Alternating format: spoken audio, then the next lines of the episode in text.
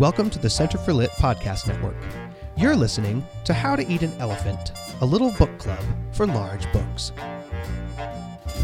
Have you ever cast your eyes across a shelf full of classics and been driven screaming from the room by 500 page monsters with thick spines and important names? Then this is the show for you. We're here to take on these scary books together because how do you eat an elephant? One bite at a time.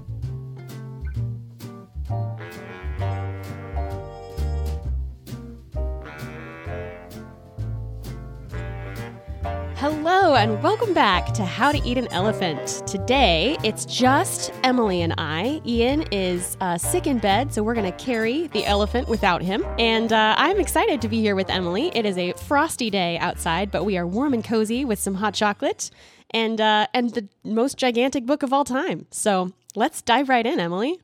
Let's do. it. You know, I love having Ian with us, and he is an excellent host. However, I do treasure the occasional time that you and I get to do this alone together. I think that's kind of fun. I agree. I think it's super fun. Ian has some very strong opinions, and usually they're right. But um, it's fun to air our own for a moment. uh, no, no one is uh, pushing back. I know. You and I tend to agree a lot, and I think that's kind of that's fun. no, what a section for no uh, alternate opinion to get to come in. That might not I be know. a good thing. Well, I actually think Tolstoy might be our opposite in a lot of ways today. He says some pretty dramatic things in this passage. It's kind of a, a coming together of a lot of themes in his novel, and I don't know if I agree with him about some of them, so that'll be kind of fun. When does Tolstoy not say dramatic things, though? Right. Honestly. You're so right. He's kind of a little contrarian. So uh, we start with Pierre. We're back. We do. We left Pierre in kind of a nihilistic place. He was considering, as he's being taken into uh, custody, I guess, of the French soldiers, he's considering that there is no order of things. He's wondering who is doing this to him. How could he possibly be in such a, a dark place? And is there any force that has ordained this? And the end of the last chapter reads uh, Pierre felt that it was no one. No one was responsible for this. It was the order of things, the turn of circumstances. Some order of things was killing him, Pierre, depriving him of life, of everything, annihilating him. Jeez, Pierre. And that's where we left him. I mean, for goodness sake, buddy. You know, I am glad that we're going here, even though it's really dark, because I feel like Pierre is experiencing the thing that we've been wrestling with Tolstoy over, which is if his philosophy of history is correct, then how are we all not just cogs in a machine mm. being like spit up and used yeah. by some kind of masochistic god? Right. You know? Yeah, it's a good question. And I think this is the logical outworking of the worldview as Tolstoy tests it. But I wonder if Pierre's going to stay there. He definitely seems to at the beginning of this chapter. Um, things get worse for him, not better. As he's in captivity, he's thrown in with some other men who are thought to be responsible for arson, and they're going to be executed. So we see Pierre uh, sixth back in line, and the men ahead of him are being systematically murdered right before his eyes. It's like that famous anecdote uh, of Dostoevsky, who isn't he the author who experienced this? That he oh, I don't was a prisoner of war and experienced uh, relief right at the very last moment. Thought he was Whoa. going to die, and it changed his changed his outlook on life. Interesting. Well, it's interesting because Pierre doesn't experience relief, even though he is saved he's it's a, it's going to be his turn next and instead the the kid a- ahead of him dies clings to him for salvation and then dies before his eyes and then they stop killing people for yeah. no reason and the Tolstoy says that Pierre did not understand first of all uh, and then he felt neither joy nor relief so it's kind of a, a crisis moment but he doesn't feel a new lease on life which yeah. I think it sounds like Dostoevsky might have well, I feel like your words no reason are the key there because he echoes what you read from the last chapter here.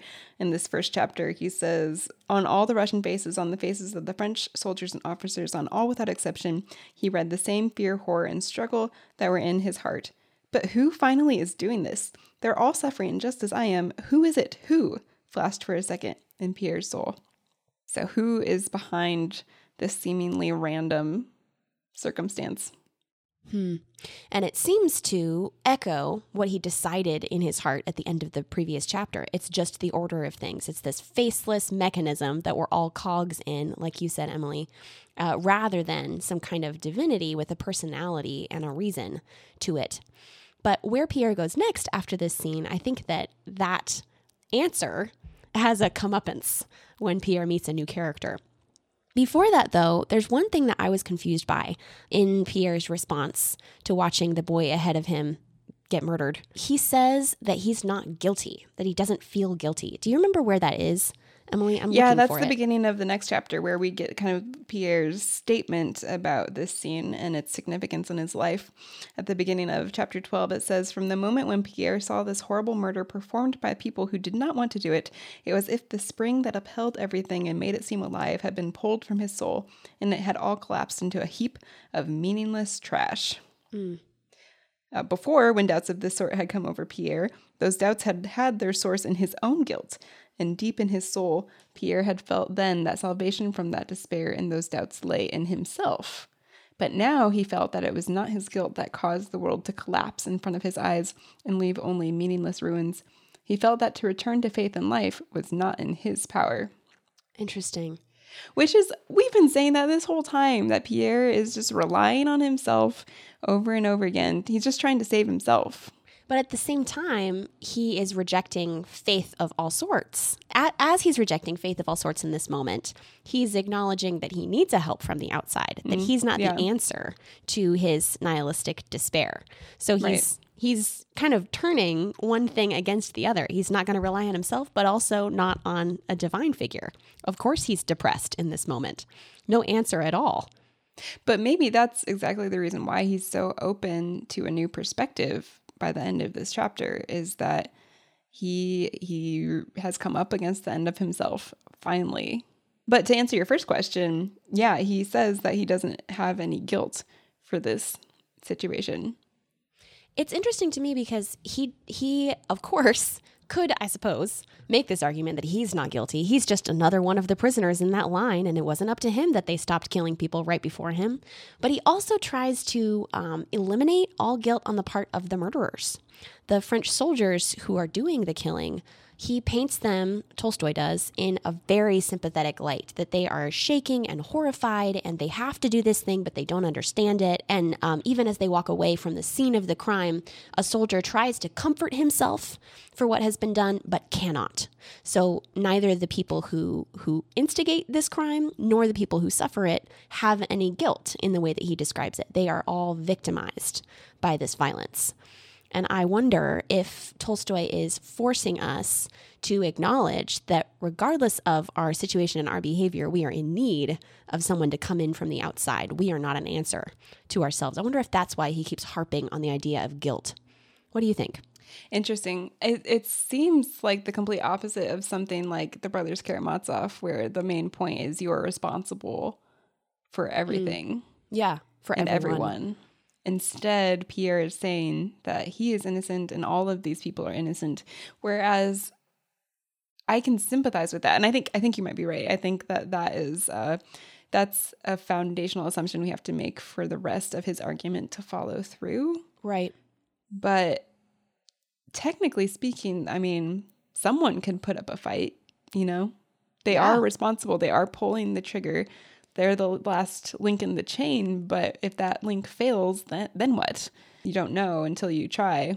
It reminds me of that moment. I can't remember his name. It starts with a V and it's very, very Russian. And at one point, he's pulled apart by a mob. Remember that scene? Mm, it was really yep. violent and dramatic and, and yep. horrifying. There's a moment in that scene where the mob could have gone another way. The guy in charge of everything could have turned their attention some other way and saved that man's life but they didn't. So one little choice made a huge difference. It's another circumstance where Tolstoy seems to be a little bit contradictory. Either your choice means something or it means nothing at all. Which one is it? I wonder if he agrees with Pierre here, though, because of that moment as alternate evidence, and because if Pierre is really experiencing events as random here and not ordered by anyone, then of course there's no such thing as responsibility in that world because cause and effect don't exist. And eh, you know, eh, I'm going back and forth because Tolstoy has kind of been telling us that cause and effect in the human realm doesn't exist. Or rather, that it over exists. It's a multiplicity of causes. Yeah, Everything okay. causes an effect. That's it. I, that has to be it. That there is, and because of the multiplicity of causes, I wouldn't be surprised if he ultimately comes back around to responsibility before everyone for everything. Yeah. But you have to, Pierre has to come up against that first question Is there a reason that this is happening? Yeah, and I think that the word reason and the word understanding are shot through the next four chapters, and um, that might it might be connected. No one understands what's going on with their rational capacity, but there are other ways to perceive and come to peace with things that are happening in your life. And I think Tolstoy might be leading us to ask what other ways are there to comprehend what's going on in your life beyond your rational faculty. I know Pierre's thinking that. I know Andre is as well. And when we think back to their conversation after Andre's first blue sky moment, it's they've come a long way in in moving past uh, a confidence in their own rational faculty to explain everything. Yep. I think this section is really exciting because I think we're finally getting some answers. It's been almost a thousand pages of asking questions, and Yeah. I do think that we get some answers now. Tolstoy's going to show his hand a little bit. Hopefully, he's consistent. I, I have my doubts. he seems to go back on himself quite a bit. Uh, Well, we get a brand new character in the next chapter when Pierre is is sent to this um well a new holding cell. It seems to be a shed in someone's backyard or something like that. We get a brand new character who I know for a fact Emily is super fond of. So Emily, maybe you could introduce for us the our little potato friend. you are the worst. I know it. Uh, full disclosure, we spent several minutes listening to the internet pronounce the name of this new character. And we still can't do it. Well, it sounds so wrong. It can't be right. And I'm about to butcher it. It sounds French. No, I'll do it with you. I won't make you do it by yourself. It's something like Platon, or it's like it's got a French kind of sound to it. Yep. Platon. Karataev. Yep. Karataev. So the yep the AE kind of run together as far as we can tell. Something like that. I think that's better than Potato I could do. friend might be I might just call him Potato Friend. We'll see. well, who is this guy, Emily? Names aside. Well, it is a fellow prisoner that Pierre encounters in this shed. Um, it's his neighbor uh, that he sits down next to, and he is just a regular old dude. He's a soldier, and we find out that he used to work on kind of an agricultural estate beforehand, which kind of lends him an air of simplicity and warmth. We're told that he used to have soldierly ways, but now that he has been here, they've all dropped away. He has, even Pierre says he's like the, he began to think of him as like the essential Russian. So here he is, he's the quintessential Russian, and he is full of joy, even though he doesn't have anything, even though he he doesn't even know what's going to happen to him next, but he is so able to just live in the moment. In fact, he's like he's got some like ghost of Christmas present vibes going. Yes, he does. I totally agree with that. he like forgets they have a conversation and Pierre like later asks him to repeat something and he can't remember what it was. He's so available in the present. Yes. I okay, I did wonder what in the world was going on with that because it also mentioned that he had been captured by the French from a hospital or from a, you know, a pop-up Yeah, hospital be in this sick? city. He's he was supposed to be like raging with fever. So I wondered if there's also an element of he's a little bit crazed. Like he's a, he's having delusions. Well, but then we're told that he's completely healthy, that he's ready and he like is completely vital uh, in a way that nobody else is. So Yeah, I don't know. It, that part was a little bit confusing. But what I got from his character is that he did seem to be a symbol of resilience and hope of the Russian spirit that um, Tolstoy has been giving us over and over again. He reminded me of Natasha in some ways, in his, well, like you said, not looking past this very moment and living life to the fullest, regardless of his circumstance. That seemed to be maybe an answer, even before he tells us anything about his worldview, an answer to Pierre's despair. It definitely pulls him out of it and comforts him in the moment. Yep.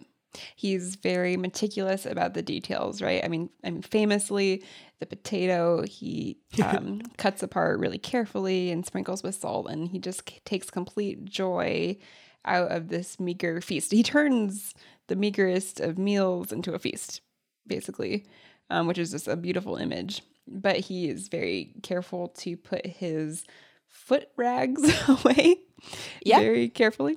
Mhm. Um, so he is tidy. He controls what he can, it seems Yep. like.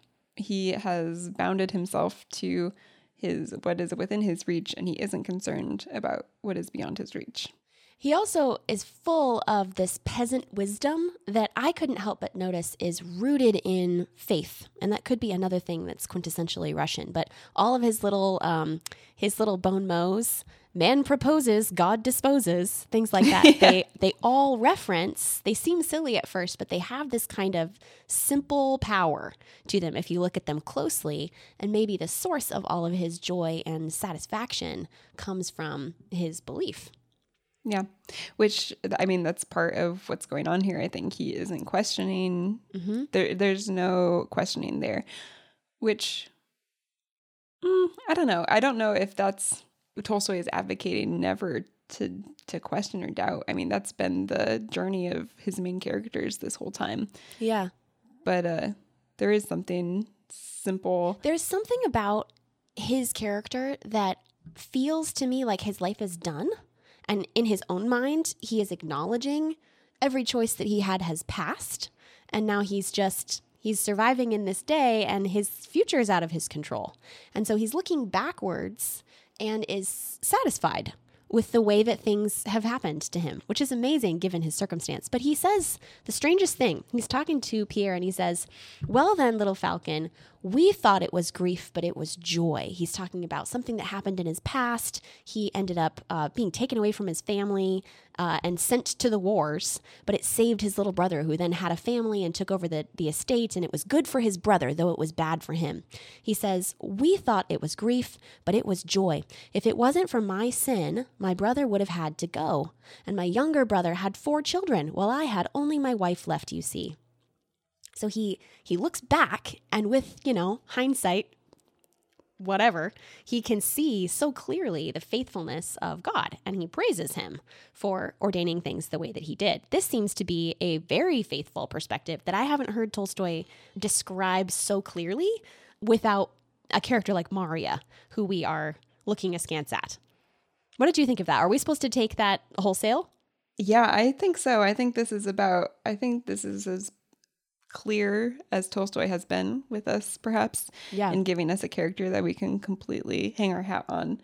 And um, it's a bit, it's a, it's a Christological inversion, a biblical inversion of glory. Like he, he's the one who sent away. He's given to suffering, but he returns home, and his father calls his family to stand in front of him and says, Come here, bow, bow down to his feet, and you, woman, bow down, and you, grandchildren, bow down too. Understand? This is how things are, my gentle friend. Fate seeks ahead, but we keep judging. This isn't good. This isn't right. Our luck is like a water in a fishnet. Drag it and it swells, pull it out and nothing's there. So it is. Which is a really that that image took me a long time to wrestle with, but thus far, I think what he's saying is in the moment if you take something out of its context, then it can't be understood, right? The the net swells when it's underwater and then you take it out and it hangs limp. Right? So if we try to judge the things of this world by a standard that is other world or by like the wrong standard, by our standard essentially, by a human understanding, then the supernatural things of this world we'll never understand because we're trying to apply a human understanding to it. That's us taking the net out of the water. But if we keep it in the water in its context, and the way, the mysterious way the world is made, the supernatural setup, then the net is full. Am I getting that right? I like that. No, that I think that fits because the other element at work there is his articulation of judging not being a good thing. And I think that connects to the rationality idea that that to turn to your own abilities, uh, dragging that net out of the water and articulating, here's what's going on here, and I understand completely, and with my own mind, I can make it fit. Um, that is not a worthwhile attempt, according to this guy. Instead, he says the right answer is to bow down, to get on your knees and be subservient to something greater. So leave the net where it is and let it fill with whatever, you know, the Lord of the ocean decides to put in there. Mm-hmm. I think that helps. That image is a, a deep one and it helps to unpack it for a minute. It's also a bit confusing. Yeah. but Definitely. Yeah. But I do think that this is Tolstoy, again, being really clear in what he believes is the right response of a man to his finite nature. yeah, uh, his prayer, uh, which gets repeated a couple of times, I think is really beautiful. Lord, lay me down like a stone and raise me up like a loaf. I think that's another. It's it's another peasantism, Mm-hmm. but it is also really deep. I think. Again, it, it sounds super simple and what and colloquial or whatever, but it's also an image of resurrection, Mm-hmm.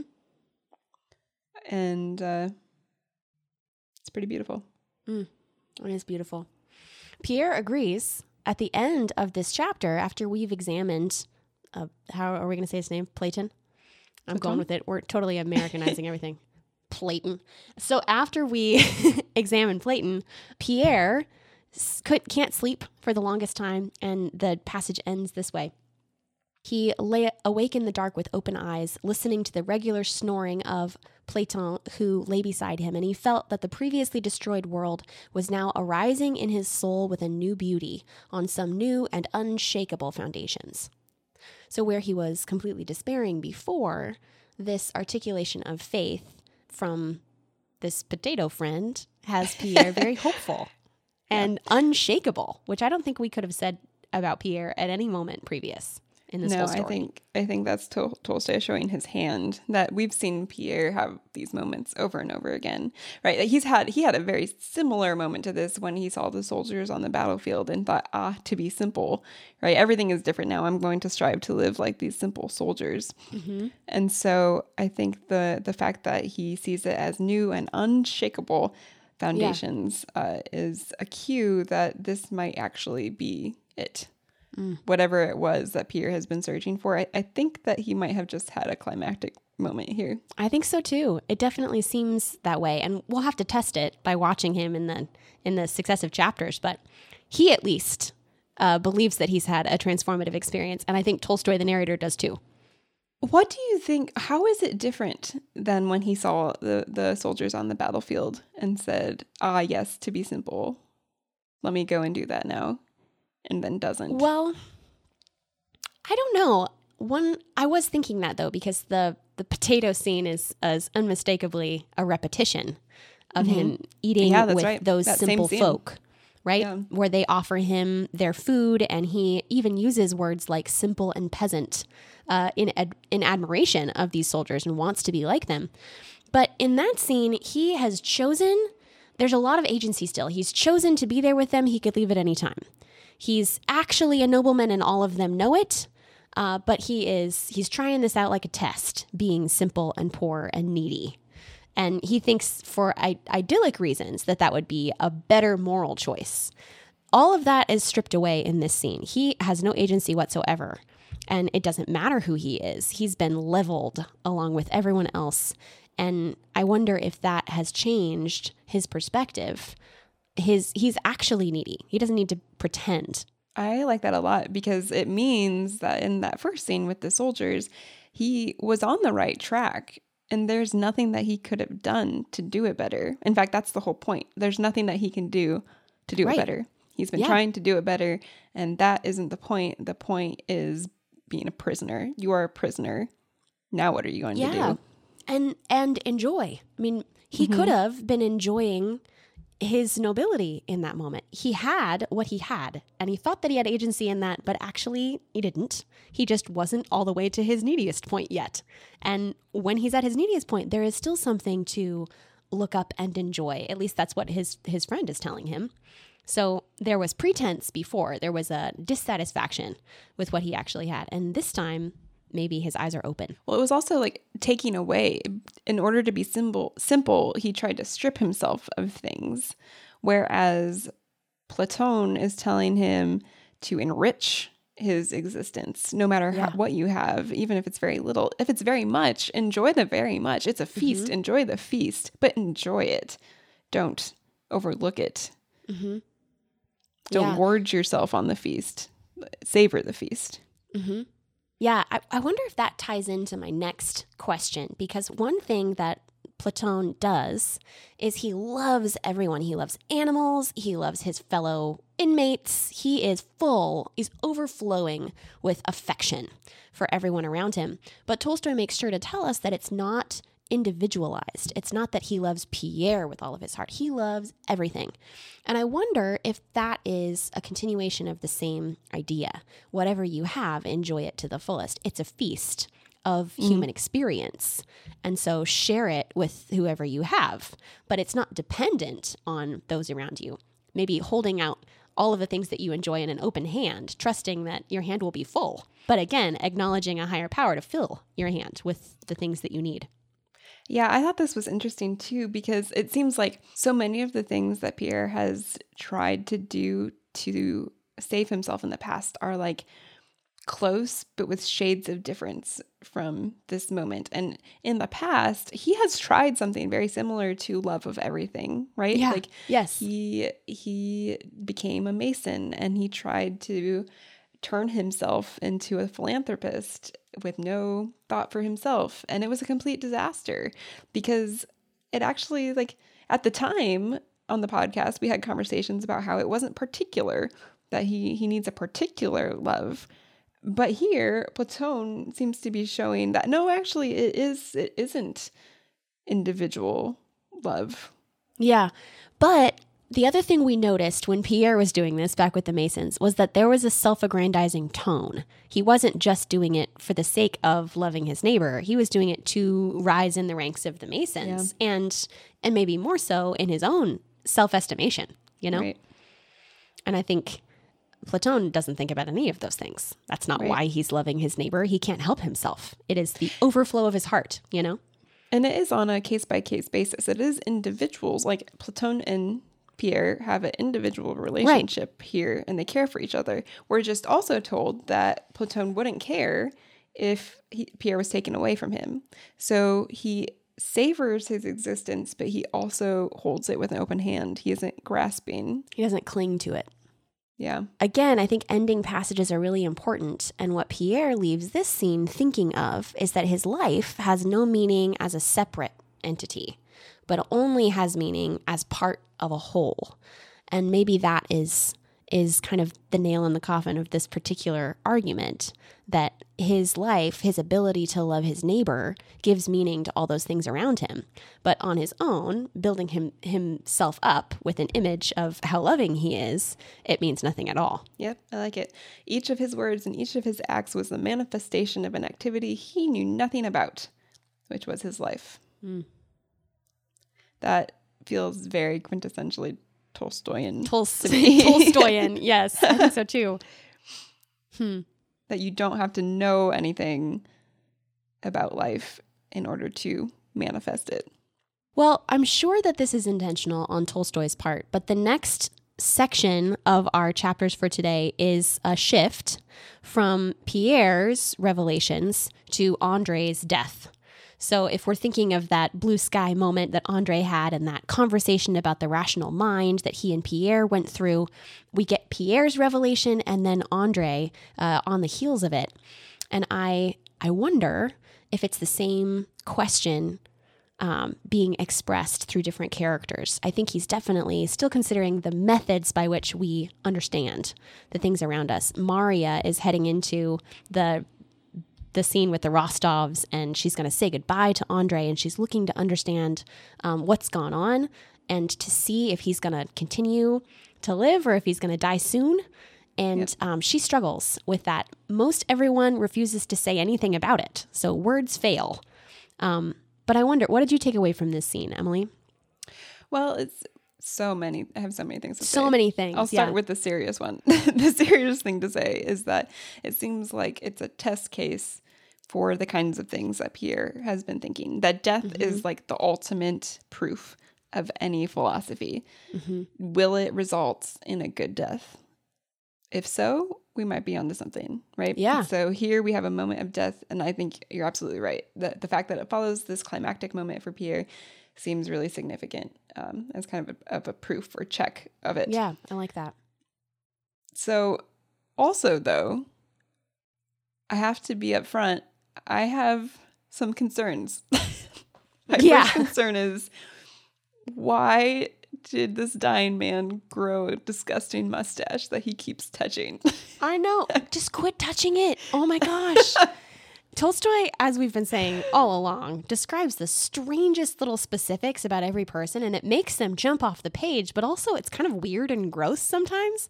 And this so time, gross. Andre's little mustache that he just This keeps twirling in his fingers is yucky.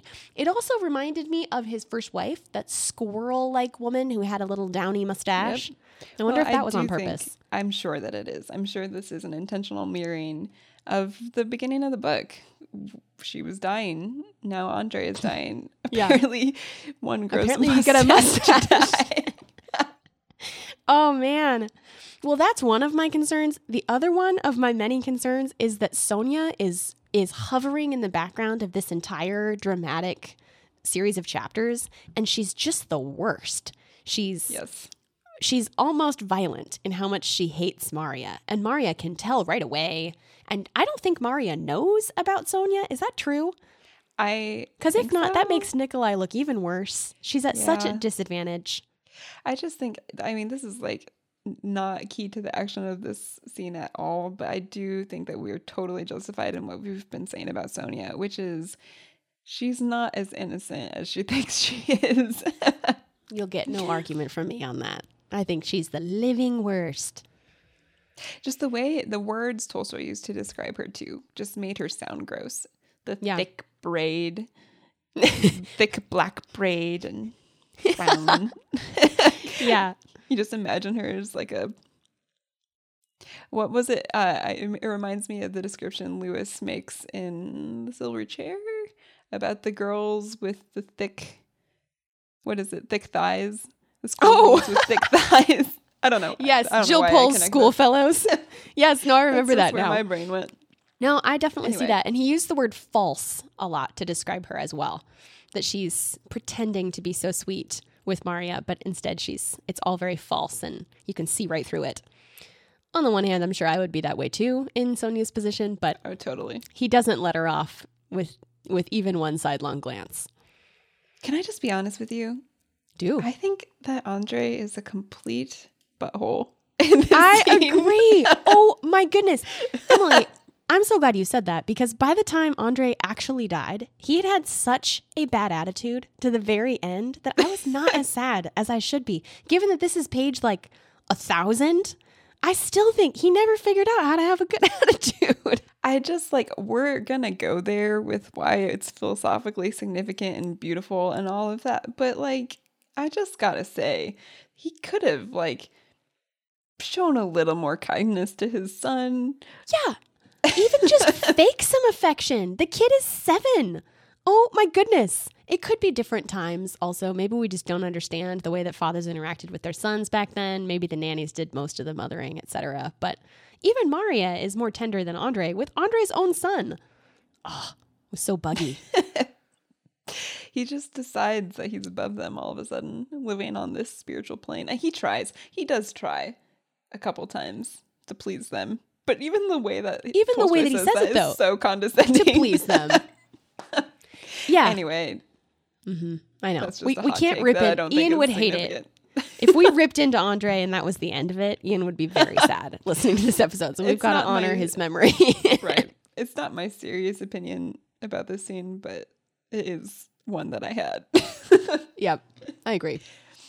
okay, anyway, to be serious about the scene, Andre is dying and he we're told that he has two moments before Maria arrives in which he really has a serious struggle with the fact that he's going to die.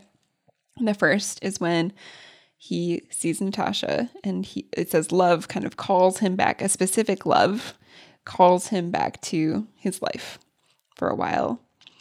Um, and then later on, right before Maria arrives, he has this dream uh, in which he imagines a bunch of people in the room with him, and he, he's and then all of a sudden death is at the door, and he's trying to keep death out, and he realizes that he can't. He's fighting death, and then he has this revelation that death is an awakening. He right, he wakes up the moment that death enters the room, and he goes, "Aha."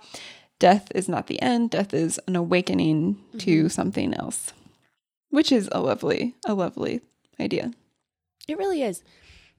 The idea of death being not the end is a great takeaway, but I got caught on his conversation about love the, the first time that he goes around with this fear of of dying and missing his individual articulation of love in his relationship with Natasha.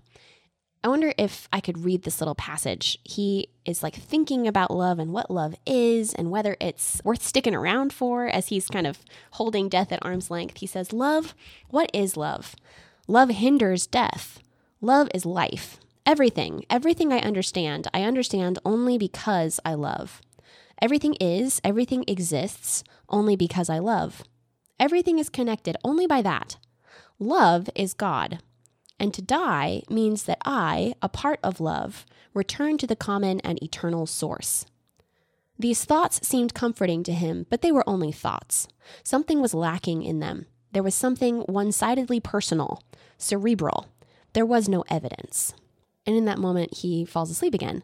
And I think every part of that little soliloquy is so significant. The fact that he puts love first, he says love is God rather than God, God, is love. love. It's very Eastern.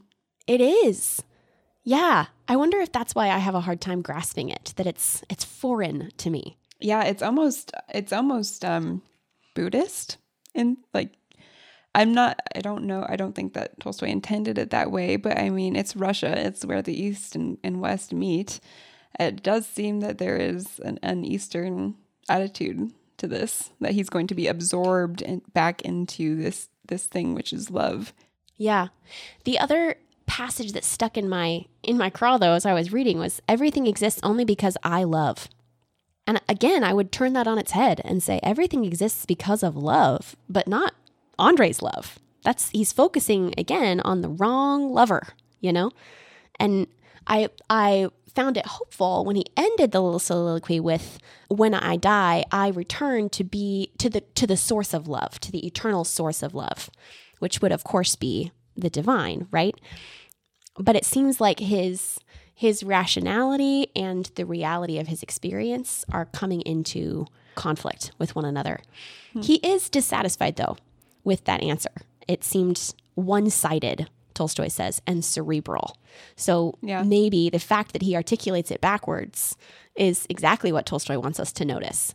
He's he's ruminating on the importance of love, but he hasn't there hasn't been a proof. He hasn't met the God of love yet. Right. And at the point that he does, he we're told he softens mm-hmm. two days before he dies, or before Maria gets there, I guess. Yeah. But he doesn't he, he is still existing on some other plane. That's the, the sign of his death that he he can't engage with the people around him. How does that fit into this idea that the meaning of life is love if well I, I suppose it goes back to what platon was trying to teach pierre which is it doesn't bother me if you go. It shouldn't mm-hmm. bother you if i go right I think he gets there as well a little earlier in that same chapter I was reading from. Before he's found Natasha again, he's already dying and already thinking of the quality of love. And he says, the more he pondered the new principle of eternal love revealed to him, the more, though without feeling it himself, he renounced earthly life. To love everything, everybody, always to sacrifice oneself for love, meant to love no one, meant not to live this earthly life. And the more imbued he was with this principle of love, the more he renounced life, and the more completely he destroyed that dreadful barrier which, without love, stands between life and death. When in that first time he remembered that he had to die, he said to himself, Well, so much the better.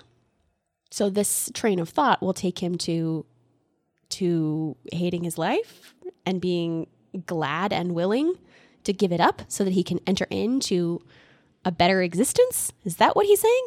Well, I don't know if he hates his life, but I wonder if it is just something a special gift to Andre Hmm. like, to make the partying easier. That Tolstoy isn't encouraging us to live on this plane that Andre is at, but is rather suggesting it's going to be okay in the end, Right. right? The the effect that Andre's death has on those who love him, primarily Natasha and Maria and his son, is um, not they wept, but not from their own personal grief.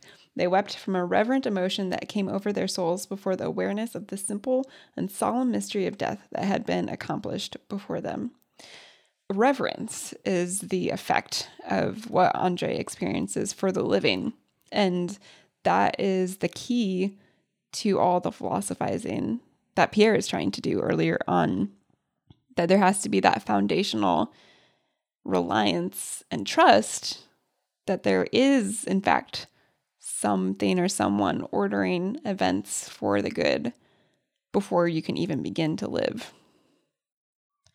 And if Andre rests, then it's all okay. Hmm.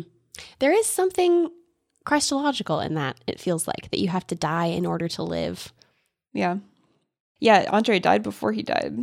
Mhm. Actually, you know that famous Lewis quote from Yeah. "Till We Have Faces." He he does. We're told that he died on that day that he crossed over Mhm. um, into the other plane of existence. And it looked very passive. I mean, if we're if we're tying it back to that conversation between Platon and and Pierre, the open-handed willingness to receive whatever is coming to you that day rather than uh, enforce your agency seems to be exactly what Andre is experiencing in the last two days. He gives up his agency and just waits. It's aggressive too. Like he in the dream, he actively tries to fight it and hold the door back so death doesn't come in, but it overwhelms this and and I think death is a placeholder for this Hmm. other realm of existence that is meaningful and is f- the ultimate fulfillment of human life that overwhelms him even though he's fighting it. And so there's nothing there's nothing that Andre could have done Yeah. to escape it. I like I like that conclusion though that death is representative of this fuller experience that he's going to. He's still going to exist but somewhere better, somewhere fuller, you know? And that's the way that Tolstoy leaves us or leaves Andre. He says the body is left by the spirit and they wonder where has he gone? Where is he now? So an, an implication that he is somewhere, he still exists. I think that's really hopeful. It's um it's the only way that someone could live the way that Pierre wants to live now that he's met Karataev. In order to be where present where you're at, focused on the current moment and savor it and enjoy the things that are immediately to hand, you have to trust that the necessary, the um you're not going to miss it. Whatever is necessary for that other existence that you you can't uh, miss it because you were too focused on the present moment and you weren't striving to meet it. It has to you have to trust that it's going to meet you or that's going to come and get you when the time is right if you're going to rest in the moment Well, even though they can't express it in words, and he keeps emphasizing that they can't understand it or articulate it, everyone seems to be on the same page about this significance. Pierre and Platon and Maria and Natasha and even the seven year old boy. They all mm-hmm. understand, in another way, the significance of what has just happened, and it gives them a feeling of reverent peace. I think that's amazing. It's kind of a hopeful place to end a chapter where someone that we love has died.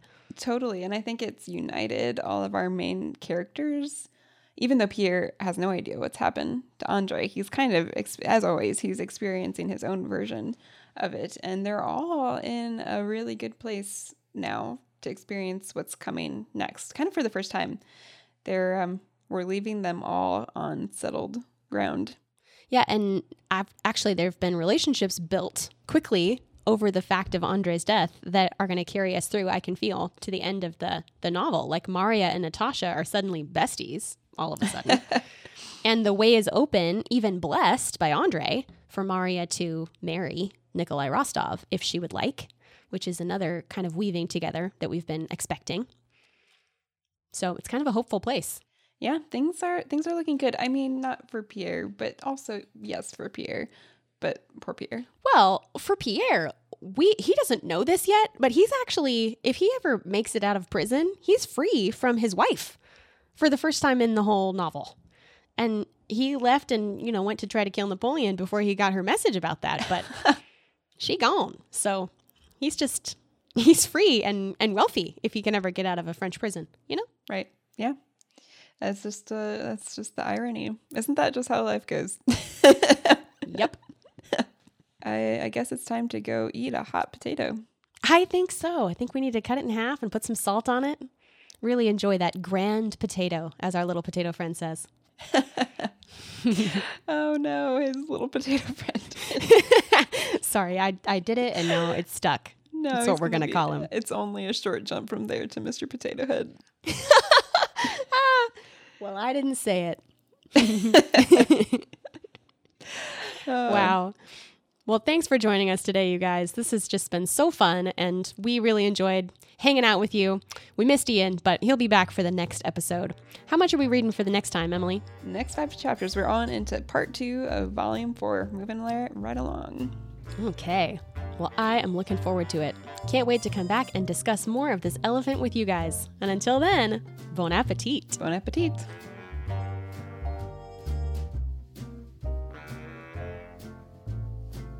Want to follow along with our reading? You can find a link to the schedule in the show notes for this episode. How to Eat an Elephant is a part of the Center for Lit podcast network. Visit our website at www.centerforlit.com to find our other literary shows, resources, and our membership program, the Pelican Society, where you can get access to a variety of live discussion groups. You can also find us on most social media channels. Thanks for tuning in. Until next time, happy reading.